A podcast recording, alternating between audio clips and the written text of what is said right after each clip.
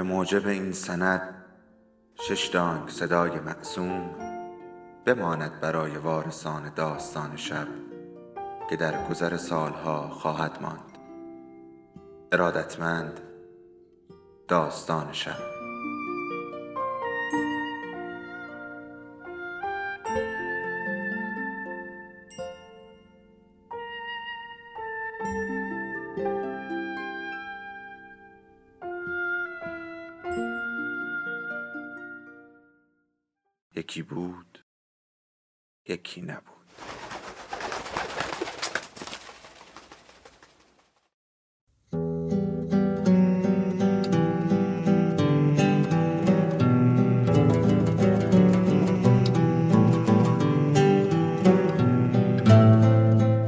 با قصه ها هم دیگر را به یاد می سپاریم و از نو با همان قصه ها هم دیگر را به یاد می آوریم حالا یکی از ما قصهش را بلند می‌خواند تا به یادش آوریم. سلام. اینجا داستان شب است و این صدای شماست.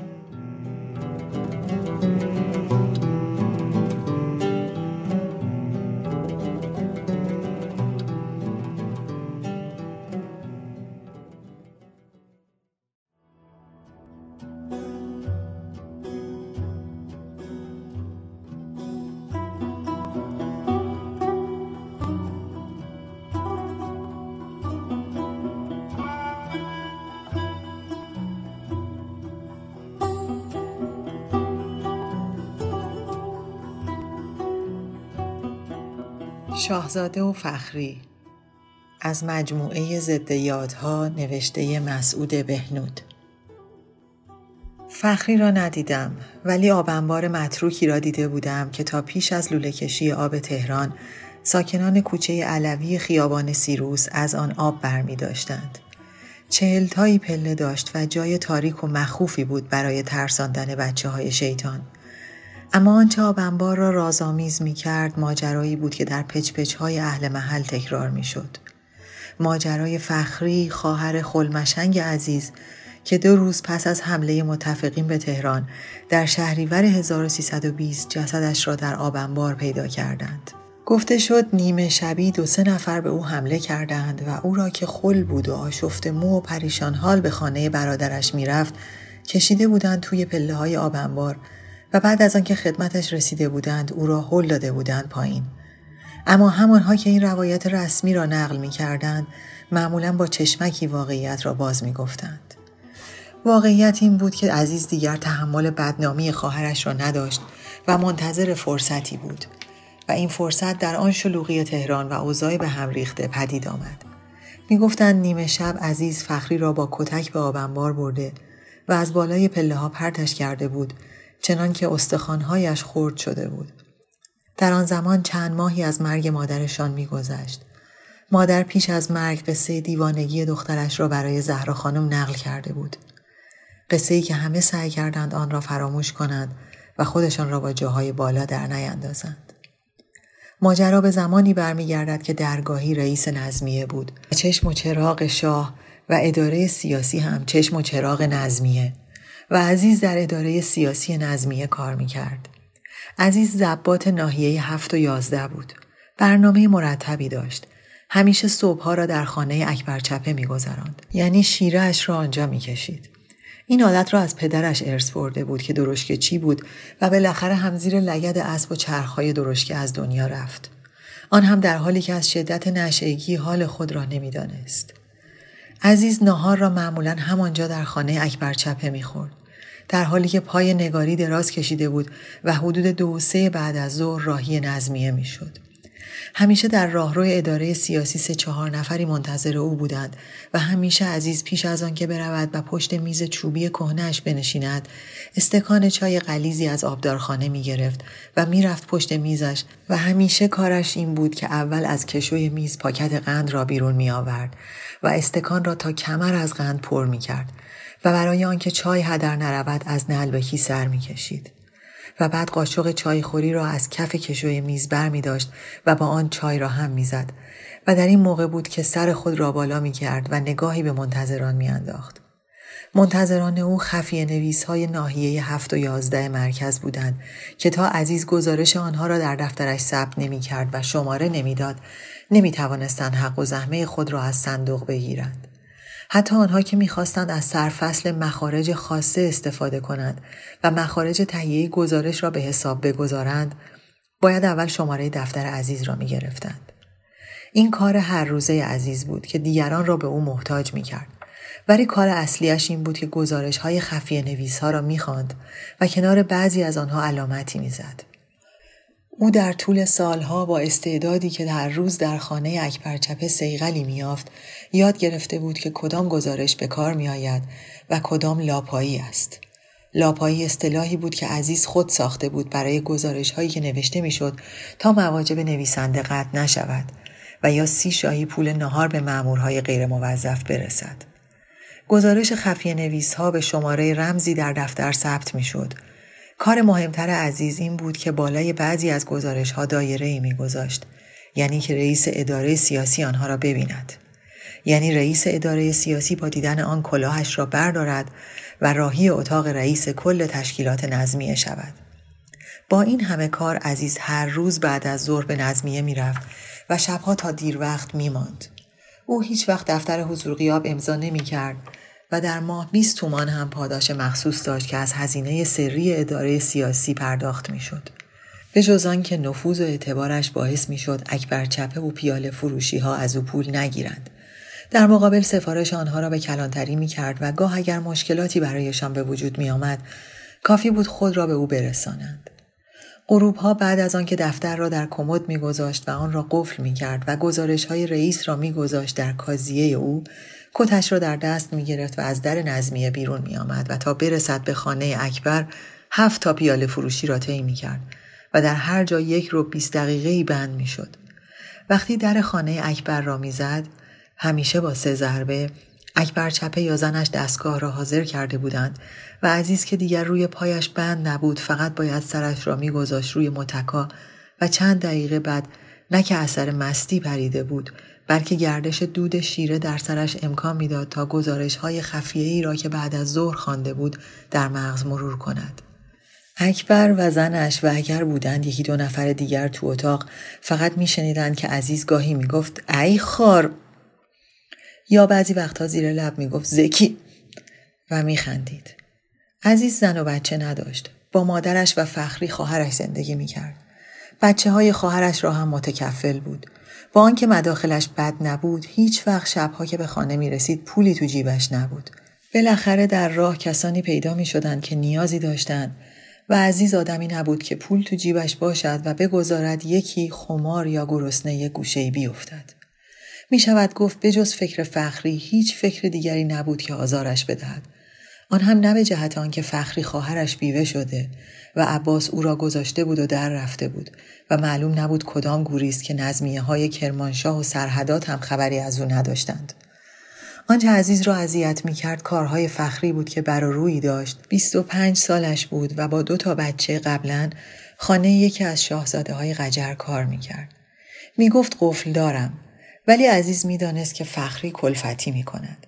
بعد که بو برد خبرهای دیگری هم هست فخری را از رفتن به خانه شاهزاده ممنوع کرده بود. حتی یک روز که او را می‌زد گفته بود به ارواح بابام اگه یه دفعه بشنوم پا تو خونه اون شاهزاده گذاشتی میکشمت. اون قرم ساقم می‌کشم.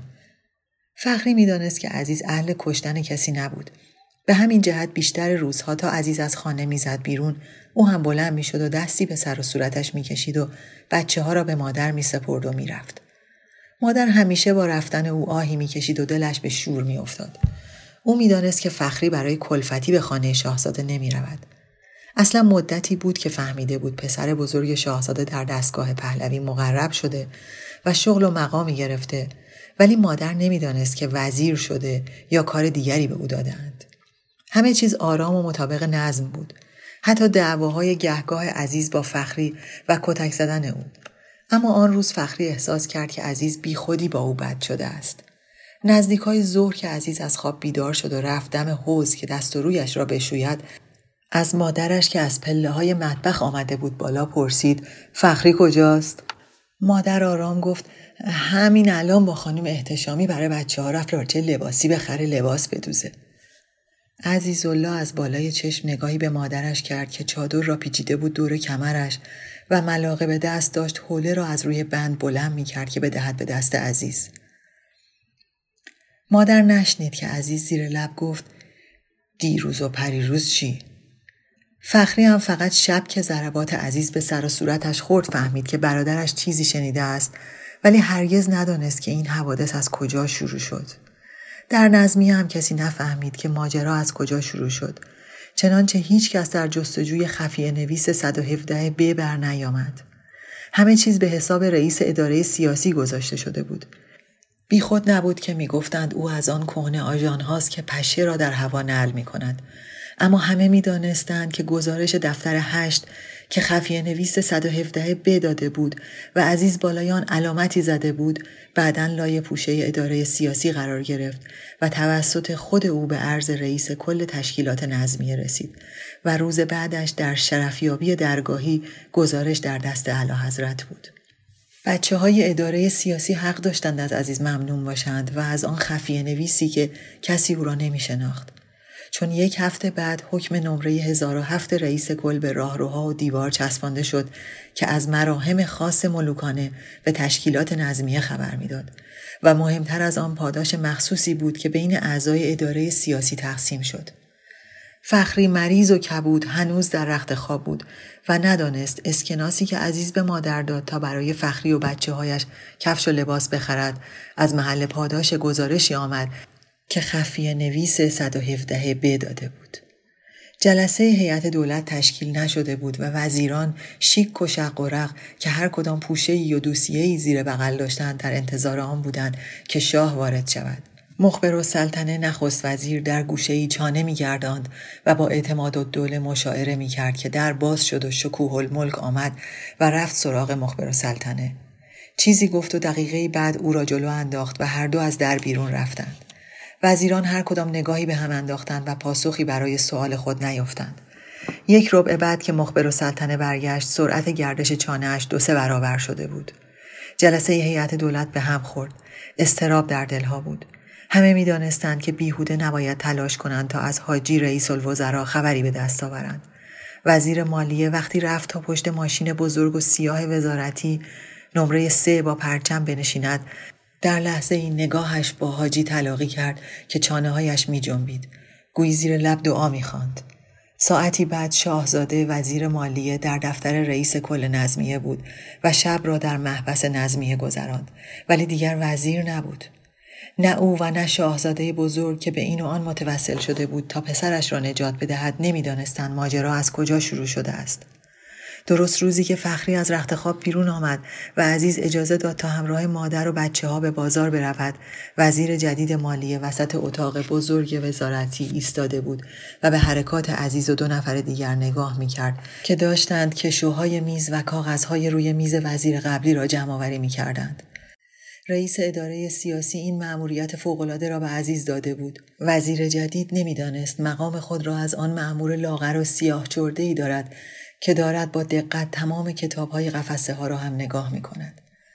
چنان که یک ماه بعد وقتی در سالن محکمه جنایی شاهزاده را محاکمه می کردند باز عزیز در ردیف تماشاچیان نشسته بود. در این زمان مدت ها بود که به وساطت مستوفی الممالک شاهزاده از محبس نظمیه به خانهش منتقل شده بود و از آنجا به محکمه جنایی رفت. عزیز با غضب می‌دید که شاهزاده و که شیک و مثل همیشه مغرور بود انگار نه انگار که از مقام خود برکنار شده و تحت نظر است. محکم و رسا از خود دفاع می کند پیش از آنکه حکم دادگاه قرائت شود عزیز بلند شد و خود را به خانه اکبر چپه انداخت. تا در آنجا کینه خود را آرام کند نشعه شده بود و تاغباز کنار نگاری افتاده بود و منتظر آبگوشتی بود که زن اکبر آماده کرده بود و بوی دنبه و نخودش در خانه پیچیده بود. عزیز معمولا تنها به خانه اکبر می‌رفت. در آنجا هم بیشتر دوست داشت تنها باشد و بعد از پک زدن به نگاری تاغباز دراز بکشد و سیگار دود کند. اما گاهی هم مهمانی با خود می برد. مثل آن روز که محمود را با خود برده بود. محمود در سنگلج به محمود سیا معروف بود و همه می‌دانستند با نظمیه سر و کار دارد. حتی بچه های اداره سیاسی می دانستند که گزارش های 51 الف کار اوست. برخلاف خفیه نویس 117 ب که هیچ کس او را نشناخت. محمود سیاه یکی از چهار معموری بود که به نوبت خانه شاهزاده را زیر نظر داشتند. رفاقت او با عزیز به نفش بود. پس چه عجب اگر موضوعی را که به عزیز مربوط می‌شد پیش از آن که روی کاغذهای رسمی نظمیه بنویسد با وی در میان بگذارد. آیا یکی از همین گزارش ها بود که دوباره فخری را زیر لگد عزیز انداخت؟ شش ماهی بود که رفتار عزیز با فخری خوب شده بود. گاهی شبها مثل قدیم ها فخری میماند تا عزیز برسد. او می‌دانست که تنها وقتی که می‌تواند با برادرش حرف بزند و چیزی از او بخواهد شب هاست. وگرنه صبحها که عزیز تا لنگ ظهر میخوابید و بعد هم مثل برج زهرمار بود و آبی به صورت می‌زد و با عجله می‌رفت تا خود را به خانه اکبر برساند. وقت حرف زدن نبود. در نیمه شبهایی که عزیز و فخری با هم می نشستند گاهی حرف مادرشان بود و گاهی از بچه ها می گفت که یکیشان حالا به مدرسه می رفت. معمولا فخری موفق می شد که از برادرش پولی بگیرد و خرج خودش و بچه ها کند. اما محبت و آرامش شش هفت ماهه آن شب ناگهانی شکست. عزیز زودتر از معمول به خانه آمد مست بود و پیش از آن که دست فخری را بگیرد و به انباری ببرد معلوم بود که طوفانی در راه است مادر روی رخت خواب نشسته بود و با نگرانی نگاه می کرد و می‌دانست چند دقیقه بعد صدای فرود آمدن کمربند بر تن فخری بلند می شود و فخری اول التماس می کند داداش آقا داداش و بعدا فریاد می کشد. مادر می‌دانست که فخری با دو سه ضربه اول ناگهان عوض می شود و فوش می دهد. او با عباس شوهرش هم همینطور بود اما هیچ وقت مثل آن شب نشده بود. چند دقیقه پس از رفتن آن دو به انباری مادر صدای فخری را شنید و زیر لب گفت یا امام هشتم. چند دقیقه بعد که به قاعده باید ماجرا تمام می شد و عزیز از پله ها بالا می آمد مادر صدای فخری را شنید که می گفت بکش منو بکش من خاطرشو می‌خوام و به دنبال آن صدای فرود آمدن ضربه سنگینی بلند شد و به دنبال آن سکوت. مادر که رفت وارد انباری شود عزیز خودش در را باز کرد و آمد بیرون. و مادر دید که چشمهای عزیز پر خون است و شنید که می گفت مادر اون شاهزاده رو به عزاش میشونم. و بعد از طی کردن دوتا پله رو کرد به مادرش و گفت بچه های اینم خودم بزرگ می‌کنم. و رفت. و مادر به شنیدن صدای به هم خوردن در کوچه فهمید که از خانه خارج شده است. فخری با سری شکسته و صورتی خونین کف انباری افتاده بود. مادر نمی‌دانست که جمله خاطرشو می‌خوام آخرین جمله ای بود که فخری از سر عقل به زبان آورد و پس از آن در آن سر شکسته عقلی نمیماند. نمی‌دانست که سالهای سال تا روزی که زنده است باید موجودی پریشان و بیتعادل را نگهداری کند و هر روز صدها بار این جمله را از او بشنود. خاطرشو می‌خوام.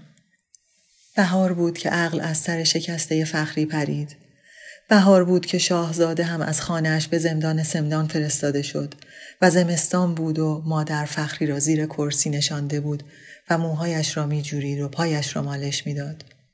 او وقتی برای خرید از خانه خارج می شد پای فخری را به پایه کرسی می بست و غروب ها می نشست و کبودی پای او را نوازش می داد و آه می کشید.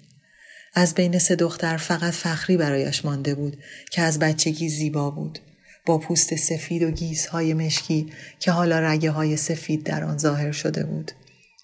همین زمستان بود که شاهزاده برای پدرش نوشت من میمیرم بیگناه نسبت به مخلوق و برای دشمنی بی جهت از طرف آنها. در این زمان شاهزاده پنجاه سال داشت و خود می‌دانست که دو سه روزی بیشتر به پایان عمرش نمانده است. ولی نمی‌دانست که در آن خانه ته پامنار کسی وجود دارد که هر روز صدها بار می‌گوید خاطرشو می‌خوام. و بر سر همین جمله عقل خود را باخته است. و چون زمستان تمام شد مادر کرسی را کشید در انباری و خاک زغالها را جمع کرد و خانه را تکاند. عزیز به وعده ای که داده بود عمل کرد و مادرش را با فخری و بچه ها برد به مشهد. روزی که این خبر را به مادر داد برای همه خانه خبر خوبی بود جز فخری که همانطور نشسته بود سکنج اتاق با موهای پریشان فلفل نمکی و میگریست یا میخندید. مادر وقتی آمد تا پاهای او را ببندد در گوشش گفت برم برای بچه ها کفش و پیرم بخرم داریم میریم پابوس امام رضا که شفای تو رو بخوایم. فخری نالید. آقا داداشم میان؟ مادر آهکشان جواب داد. آره مادر. از مشهد که برگشتند فخری آرام شده بود. دیگر شبها جیغ نمی‌کشید. گاهی خیاطی می کرد و اتاق را جارو می کرد و لباس های بچه ها و داداش عزیز را می شست.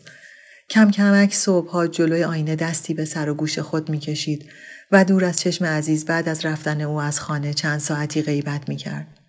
مادر همیشه با رفتن او دعایی می خاند. یکی دوباره هم خواستگاری برای فخری پیدا شده بود. یکی از آنها که دلاک همان بود و زنی داشت نازا. قرار بود هفته بعد کار را تمام کند که معلوم نشد چطوری یک و غیبش زد. مادر به حسودها و اهل محل زن برده بود و می گفت لابد آنها چیزی گفتند. یکی از همین دفعات بود که عزیز شبی مادر را به کناری کشید و به او گفت باز شنیده که روزها فخری از خانه بیرون می رود و به مادر گفته بود به ارواح بابام بالاخره این دختره یه کاری دست من و خودش میده و مادر قسم خورده بود فخری هیچ وقت غیبت طولانی نمی کند.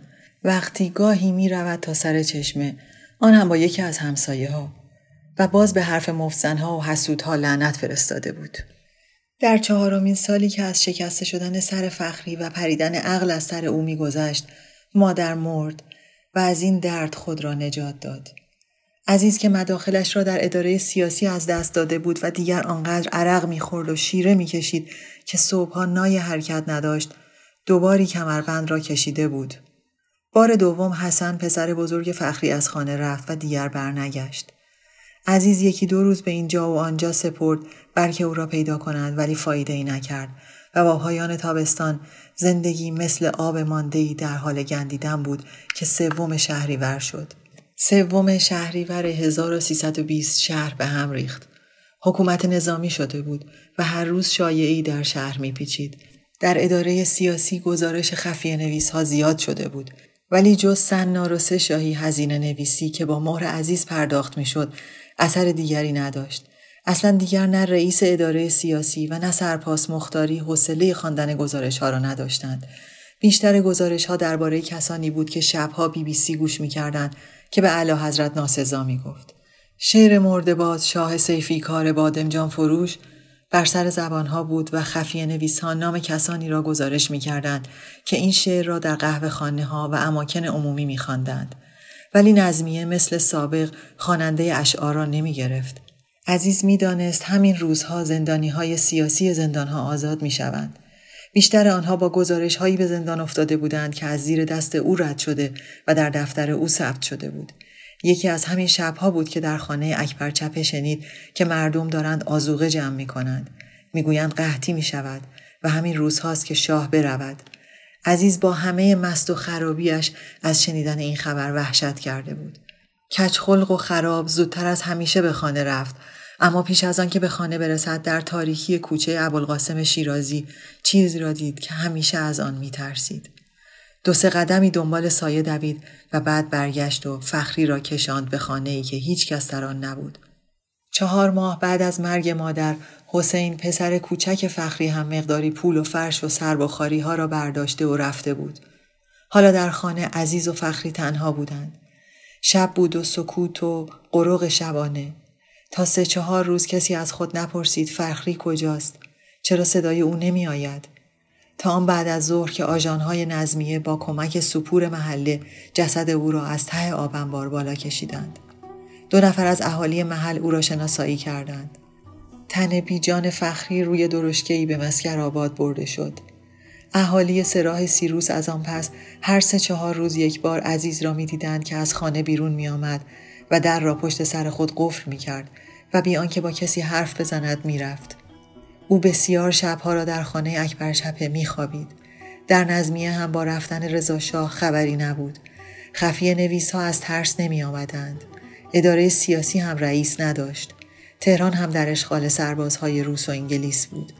یکی از روزها که عزیز ولو شده بود کنار نگاری و داشت به دست نرگس ایال اکبر نشعه می‌شد خبر را از محمود شنید که او هم آن طرف دستگاه دراز کشیده بود زیر دست اکبر محمود گفت پسر شاهزاده را افتاده دنبال پرونده قتل پدرش محمود می گفت پسر شاهزاده با دو نفر دیگر روزها می روند اداره و با اجازه رئیس کل پرونده ها را می کشند بیرون و می خانند. خنده در صورت عزیز ظاهر شد که اول عضلات صورتش را از هم گشود و بعد دندانهای زردش را آشکار کرد و بعد شدید شد. محمود هم اولش با او خندید ولی با شدت گرفتن خنده عزیز نگران او را نگاه می کرد. صدای قهقهه عزیز پیچیده بود در اتاق دودالود. اکبر و زنش هم اول خندیدند و بعد نگران شدند. عزیز از شدت خنده به صرفه افتاده بود. اکبر بلند شد و کاسه آب را برد جلوی دهان او ولی عزیز همانطور که میخندید با دست زد زیر کاسه که پرت شد وسط اتاق. اکبر دید که عزیز لابلای خنده ها میگرید و محمود شنید که عزیز می‌گفت دنبال معمور 117 ب میگردن بگو برن مسکر آباد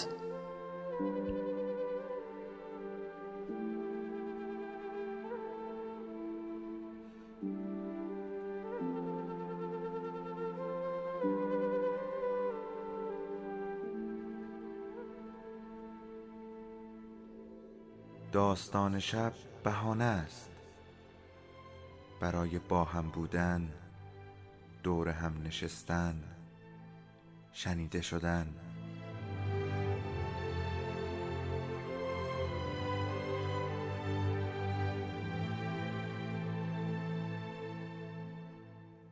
صدای افسانه ها رو میشنویم